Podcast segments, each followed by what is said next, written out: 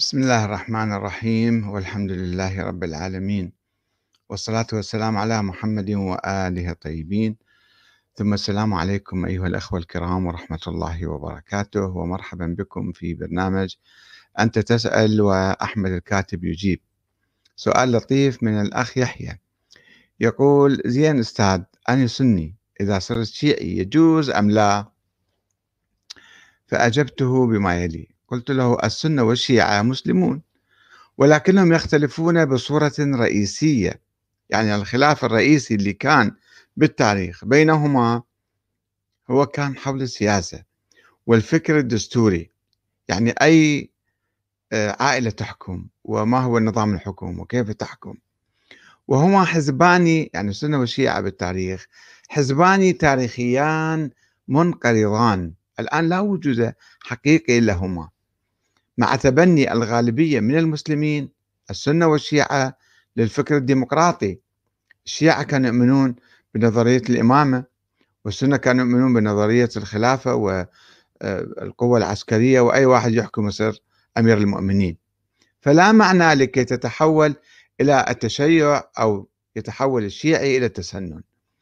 وإنما على الطرفين أن يتطورا ديمقراطيا ويقيم نظاما سياسيا عادلا حرا مستقلا.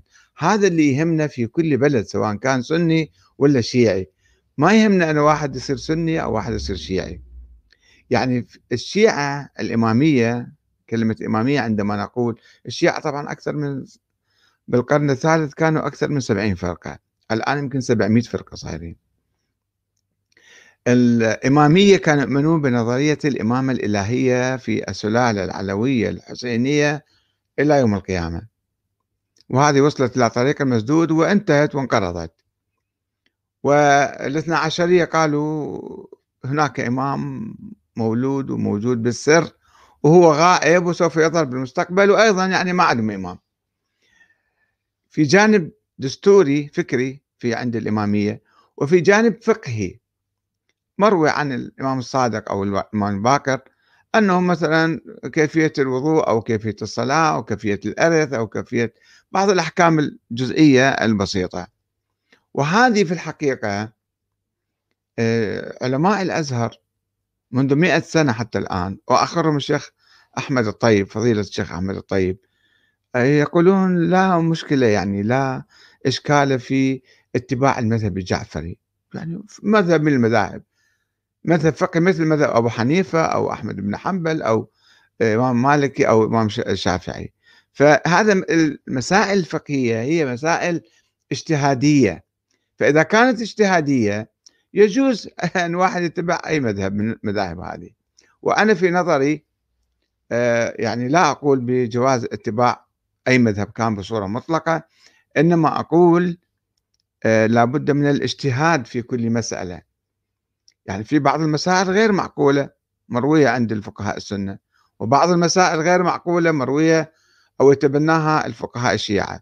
فمو بالضرورة واحد ياخذ كل ما يوجد بالمذهب. إذا أنا صرت مثلا آه، جعفري لازم أخذ كل ما روي آه، عن الإمام جعفر الصادق. أو إذا صرت حنفي أو مالكي أو شافعي أو حنبلي آه، لازم أخذ كل ما ورد في هذا المذهب. لا بإمكاننا نختار يعني نكون لا مذهبيين ما نتعصب لمذهب معين وإنما نشوف يا كلام صحيح معقول فناخذ. مثلا إذا شفنا مسألة رضاعة الكبير للمرأة الأجنبية حتى يصير ابنها رجال كبير عنده شوارب نقول هذه مسألة مو معقولة مو مقبولة ما ناخذها.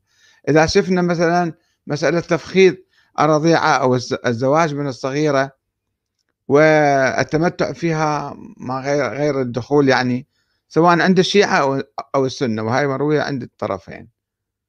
أيضا ما نأخذها.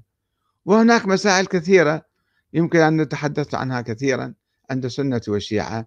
مو بالضرورة نأخذ كل ما موجود عند هذا المذهب أو ذاك. إنما نحاول أن نجتهد ونفكر ونشوف نعرض الآراء على القرآن الكريم وعلى العقل وعلى العلم وعلى الذوق والفطرة. بعض المسائل تعارض الذوق والفطرة فلا يمكن أن نقبل بها. فالتقليد حرام. المشكلة بالتقليد. التقليد لا يجوز. التقليد الأعمى. يجب أن نسأل العلماء وإذا كان عندهم رأي ناخذ الرأي ونفكر فيه. فأنا بالحقيقة لا أقول بجواز تقليد أي مذهب. إنما لابد من النظر والاجتهاد والتفكير وعرض المسائل على القرآن الكريم. فهكذا إحنا نكون لا مذهبيين ونتحرر من التقسيم الطائفي. آه هذا التعليق أثار عدد من آه التعليقات. آه الأخ, الأخ أركان حسن يقول لم يسأل الأخ عن الجنبة السياسية ونظام الحكم والسياسة. سؤاله أتصور ديني وعقائدي فقط. حتى لو كان ديني وعقائدي سواء حتى لو كان هو شيعي أو كان سني. كلام موجه لكل إنسان. أن لا يجوز التقليد. لا يجوز التقليد. لا العقائد أكيد كل علماء الشيعة يقولون لا يجوز التقليد وعلماء السنة أيضا يقولون. فالتقليد في العقائد حرام قطعا حرام. والتقليد في الفقه في المسائل الفقهية هذه أيضا هناك من يقول يجوز وهناك من يقول لا يجوز. وأنا أقول لا يجوز التقليد الأعمى حتى في المسائل الفقهية. وأقول أن الخلاف الرئيسي تاريخيا بين الشيعة الإمامية وغيرهم لم يكن حول المسائل الفقهية الجزئية إنما كان حول نظرية الحكم. وهاي نظرية بائدة لا وجود لها اليوم. يعني لا يوجد أئمة من الله من هذه السلالة العلوية الحسينية إلا على الطريقة الإسماعيلية مثلا. فالآن آه المسلمون جميعا متفقون على نظام الحكم السوري أو الديمقراطي العادل. فهذا خلاص بعد ما عندنا مشكلة يعني. الأخ علي العجيل يقول الأستاذ أحمد الكاتب كيف تحصر الخلاف بالسياسة؟ صحيح كلاهما مسلمون لكن الخلاف عقدي في الأصول وليس في الفروع. أصول المذهب الشيعي خطها الشيخ المفيد والطوسي والكليني والطبرسي. وأنت ابن المذهب وتتلمذت في المدرسة الشيرازية الأخبارية. وهي اليوم لها صدى واسع بل منهاجها يعمل به الخطباء وأصحاب المنابر وجميعهم بلا استثناء يكفرون من لا يؤمن بالأئمة الاثنى عشر. وحتى الواحد منهم بل إن خطباء المنبر يعلنون بصراحة أن أبا بكر وعمر كافران بل زاد أحدهم حتما يعرف شخصكم الكريم إذ قال بل هما من أئمة الكفر. أستاذنا الفاضل نحن نحتاج إلى علماء متنورين يفتحون صفحات الكتب وخاصة الكافي وبحار الأنوار التي تحوي على آلاف الروايات المكذوبة على الأئمة عليهم السلام. وهذا ما قاله السيد الحيدري. وبالحقيقة شوفوا يعني أنا أختلف معك أخ علي العجيل. يعني أولا علماء الشيعة منذ مئات السنين نقحوا الروايات ولم يقبلوا كل روايات الكافي. وحتى المجلس الأخباري اللي هو صاحب كتاب بحار الأنوار يقول أربعة أخماس الكافي غير صحيحة. 9500 حديث من 16000 وفقط 2000 حديث صحيحة عنده. وبقية العلماء حتى 2000 أيضا نقحوها وضعفوها بعضها وناقشوا فيها. أما بحار الأنوار فلا لا أحد يعتبره كتابا مثلا صحيحا ومعتبرا. هذا تجميع. فأنت قاعد تتعمم شوية أكثر من اللازم.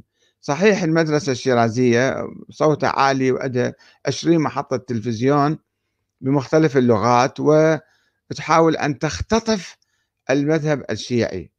أما عامة الشيعة ليسوا كذلك يا أخي العزيز. ثم أن أصول المذهب مثلا الشيخ المفيد أو الطوسي أو لا أحد يلتزم بأصول المذهب. لا يجوز التقليد في هذه الأصول. الشيعة هم يقولون علماء الشيعة كلهم يقولون فمو بالضرورة إذا الشيخ المفيد قال كلاما أو كفر أحدا أو قال شيئا معينا أنه يجب أن نلتزم به والشيعة يلتزمون به. وأصلا ربما لا يعرفون ماذا قال الشيخ المفيد. مو قرآن حتى نتبع كلامه أو الشيعة يتبعون كلامه. بالعكس هناك حرية بحث ونقاش وفي ناس متطرفين. في ناس متطرفين ومو بس الشيرازية يمكن غيرهم أيضا موجود. ولكن لا يجوز أنت تأخذ نظرة عن الشيعة بصورة عامة. ملايين الشيعة مئات الملايين أنهم هم يقولون كذا وكذا ويفعلون بكذا وكذا. في ناس مهرجين بالإعلام فلا تستمع إليهم. يا أخي العزيز. الأخ موسى الكنين يقول يعلق على جوابي يقول الجواب سلط الضوء على أكبر جانب اختلف فيه الشيعة والسنة وهو الإمامة والقيادة. وهل هي بتعيين من الله كما يقول الشيعة أم بالشورى أو غيرها من الشروط كما يقول أهل السنة والجماعة؟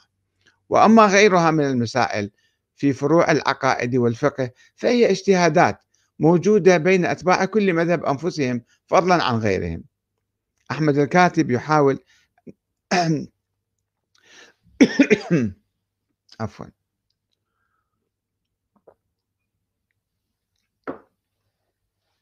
يقول موسى الكنين أحمد الكاتب يحاول أن يكشف دائما أن نظرية الإمامة بالمفهوم الشيعي القديم وهو النص والتنصيب من الله مفهوم لا يمكن تطبيقه على أرض الواقع بل الشيعة يتمسكون بتلك النظرية عقائديا تاريخيا يعني ولكنهم يخالفونها على أرض الواقع لأن الإمامة وصلت إلى طريق مسدود بموت الإمام الحسن العسكري وافتراض نظرية الغيبة والمهدوية وطول عمر الإمام ليهدي الناس.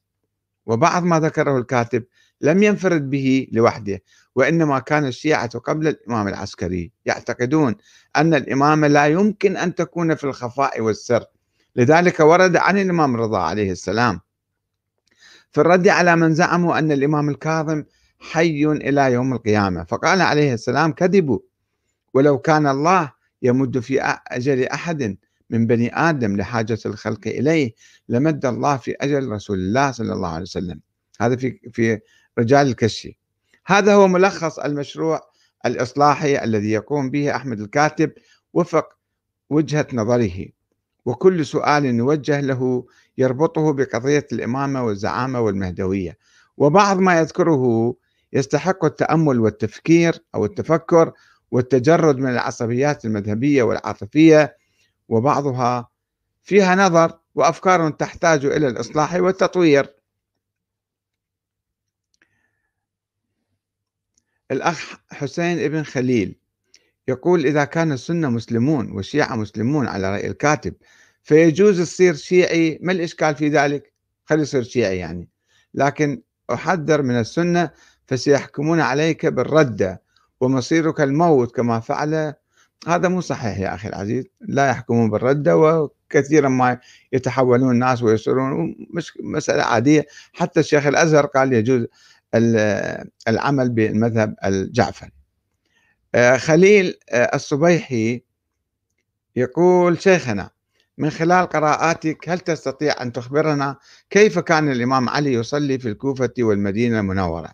وهل كان يصلي في المسجد خلف الخلفاء أم في بيته. طبعا كان يصلي في المسجد وخلف الخلفاء ما في مشكلة في الموضوع. وهل أمرهم بوضع الشهادة الثالثة في الأذان؟ هذه أيضا كما يقول الشيخ الصدوق في أهم كتاب شيعي اللي هو من لا يحضره الفقيه في القرن الرابع الهجري ألفه. يقول هذه من بدع المفوضة لعنهم الله. ما كان الشيعة يعرفون وحتى إلى وقت قريب لم يكن الشيعة يؤذنون بالشهادة الثالثة ويقولون هي مستحبة يعني مو مو من الأذان. وكيف كان يتشهد؟ وهل كان يجمع بالصلاة دون سبب؟ وهل كان يجمع الخمس طبعا صلاة عادية خمس مرات باليوم. وهل كان يجمع الخمس حتى من أصبح خليفة؟ لم يجمع الخمس وهل كان يزكي أمواله؟ طبعا. أم يخمسها؟ طبعا لا. وهل تزوج زواج متعة؟ طبعا ما متزوج ولكن لا يعني المتعة في القرآن مباحة مثل زواج الإماء. زواج الإماء مو ملك اليمين زواج الإماء مباح في القرآن ولكن مو بالضرورة إذا واحد ما عمل به أو النبي ما عمل به أن يصبح حرام هذا. هذا بحث آخر. وإن كان الجواب نعم كم ابن أو بنت له من هذا الزواج؟ ما متزوج. وعندما حصلت الفتنة بين المسلمين هل أمر بسب الصحابة أو معاوية وأم المؤمنين على سبيل المثال؟ طبعا لا. وقال الإمام عنده كلام في نهج البلاغة موجود يعني قال لا إني أكره أن تكونوا سبابين ولكن قولوا ما فيهم قولوا شنو ملاحظاتكم عليهم على معاوية يعني. وقال عن الخوارج إنهم إخواننا بغوا علينا فقط. آه الأخ بشار منصور يقول شنو الدين بس سياسة؟ يعني إذا صارت ديمقراطية وصوت الناس أن الله ما موجود لازم نقول هاي هي الله ما موجود. زين باكر عقبة انقلبت الجماهير على الديمقراطية وسوت نظام شمولي بس عادل وناجح. يعني شو نقول؟ الدين انتهى صار اكسباير شلون منطق هذا؟ يرد علي الأخ بشار مسعود في الحقيقة يعني إحنا نقول ديمقراطية في الأمور اللي خارج الدين. يعني الدين أكيد إحنا مسلمين وملتزمين فيه وما في نقاش ولكن في الأمور العرفية الاجتماعية السياسية المدنية هذا الله سبحانه وتعالى لم يذكر نظاما معينا في القرآن. لذلك العقل يقودنا إلى النظام الديمقراطي، النظام الديمقراطي جوهره أن الناس هم الذين ينتخبون الحاكم، هسه تجي أشكال نظام مثلا آه، نخبة من قادة المجتمع يجتمعون ويقررون انتخاب الحاكم أهل الحل والعقد كما يقولون أو عبر التصويت بال بالصناديق الاقتراع. نظام برلماني نظام رئاسي هذه تفاصيل. أما أن يجي فد يوم ما أكو نظام أو الناس الجماهير تنقلب على الديمقراطية. يعني شلون؟ تنقلب على نفسها وتقول إحنا بعد من نساهم بالسلطة ومن شارك ومن ننتقد ومن نراقب الحكام وخلي الحاكم يفعل ما يشاء. هذا ما يصير. ماكو شيء اسمه نظام شمولي عادل نظام دكتاتوري عادل. يعني إلا أنه الناس إذا أعطينا السلطة كل السلطة إلى شخص واحد. هذا مفسدة تصير كبيرة. سوف يفسد في أمور ويستغل السلطة لأهوائه وشهواته ومصالحه الخاصة. كما نشوف كل الأنظمة الدكتاتورية. لذلك نقول الديمقراطية يعني الناس هي التي تنتخب الحاكم هي التي تراقبه تحاسبه تغيره إن أخطأ وتثني عليه ان ان, إن أحسن. فهذا المبدأ مبدأ عقلائي من أول يوم بالإسلام إلى الآن موجود. المبدأ موجود ولكن المسلمين ما كانوا يعملون. الآن كل العالم يعمل بهذا النظام الديمقراطي. يقول الحكام يجب أن ينتخبوا من الناس إلا بعض الأنظمة الملكية المطلقة أو العسكرية أو ما شابه. آه إذا إذا هنا نكتفي أيضا بهذا القدر وأيضا آه تعليقات آه عندنا كثيرة يبدو على هذا الموضوع. آه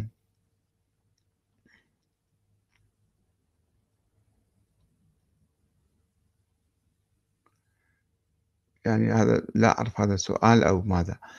آه عبيدة تسأل الأخت تقول أستاذ أحمد سؤال في الإسلام. الشخص المفضل لله تعالى هو الرسول. محمد يتبعه آل البيت أو الصحابة. إذا كان إله غير عادل بتفضيل عبد عباده أو مجموعة آخرين. إذا كيف تكون العدالة ما موجود تفضيل واحد. آخر الله اختار النبي محمد كما اختار الأنبياء السابقين وأوكل إليه تبليغ رسالته إلى الناس.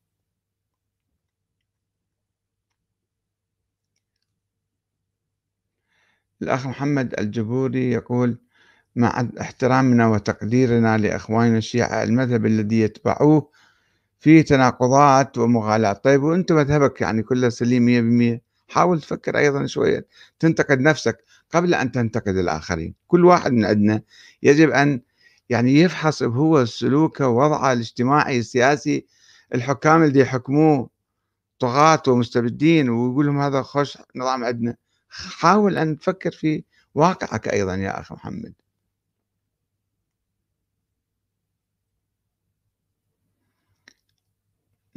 يقول أيضا الفرقة الناجية الوحيدة هي ما كان عليه محمد صلى الله عليه وسلم وأصحابه ولا يجب الالتزام بمثل معين. المشكلة الكبرى هي كل الناس يدعون هم يتبعون النبي محمد ويتبعون القرآن والسنة النبوية ولكن في يعتمدون على تأويل آيات تعسفية. وأحاديث مزورة فيعطون السلطة للحكام الطغاة الظلمة المجرمين الفاسقين. حتى لو زنى بالكعبة أمام بالتلفزيون نصف ساعة يصبح هذا حاكم شرعي.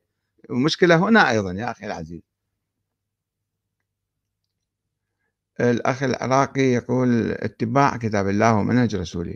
هذا لا شك فيه. والمشكلة في التأويل والتفسير والإضافات. المذهب الجعفري الموجود الآن غير الذي كان أيام الإمام جعفر الصادق. المذهب الاثنى عشري ولد في القرن الرابع الهجري بعد. والمذهب الإمامي الذي ولد في أيام الباقر والصادق. منسوب سرا للإمامين الباقر والصادق مو علنا. علنا كان الإمام الباقر والصادق لا يقول بنظرية الإمامة وينفيها وهذا موجود في كتب الشيعة. ولكن الذين نقلوا الروايات مثل أبو بصير في الكافي عنده رواية يقول اجوا ناس سألوا الإمام الصادق هل أنت إمام مفترض الطاعة من الله؟ قال لا لا أنا لا أقول ذلك. قالوا جماعتك بالكوفة يقولون. قال أنا شو خصني فيهم؟ بعدين يضيف هذا أبو بصير الراوي لينقل هاي الرواية يقول تقية الإمام آه، نفى ذلك وهو بالسر قال لي لا أنا إمام وقال كذا وكذا وكذا وأشياء خرافية أسطورية قام ينقلها أبو بصير. فالمشكلة هي نسبة نظرية الإمامة إلى الأئمة إلى الباقر والصادق وبقية الأئمة. هذه نظرية منسوبة. لا الإمامية نظرية الإمامة صحيح صحيحة وصحيح نسبتها إلى الأئمة ولا الاثنا عشرية اللي قامت على افتراض شخص آخر مجهول إمام لا وجود له وهو ما يسمى بالإمام الثاني عشر الغائب محمد بن الحسن العسكري. هنا المشكلة إحنا ابتعدنا كثيرا عن مذهب الإمام الصادق ومذهب أهل البيت.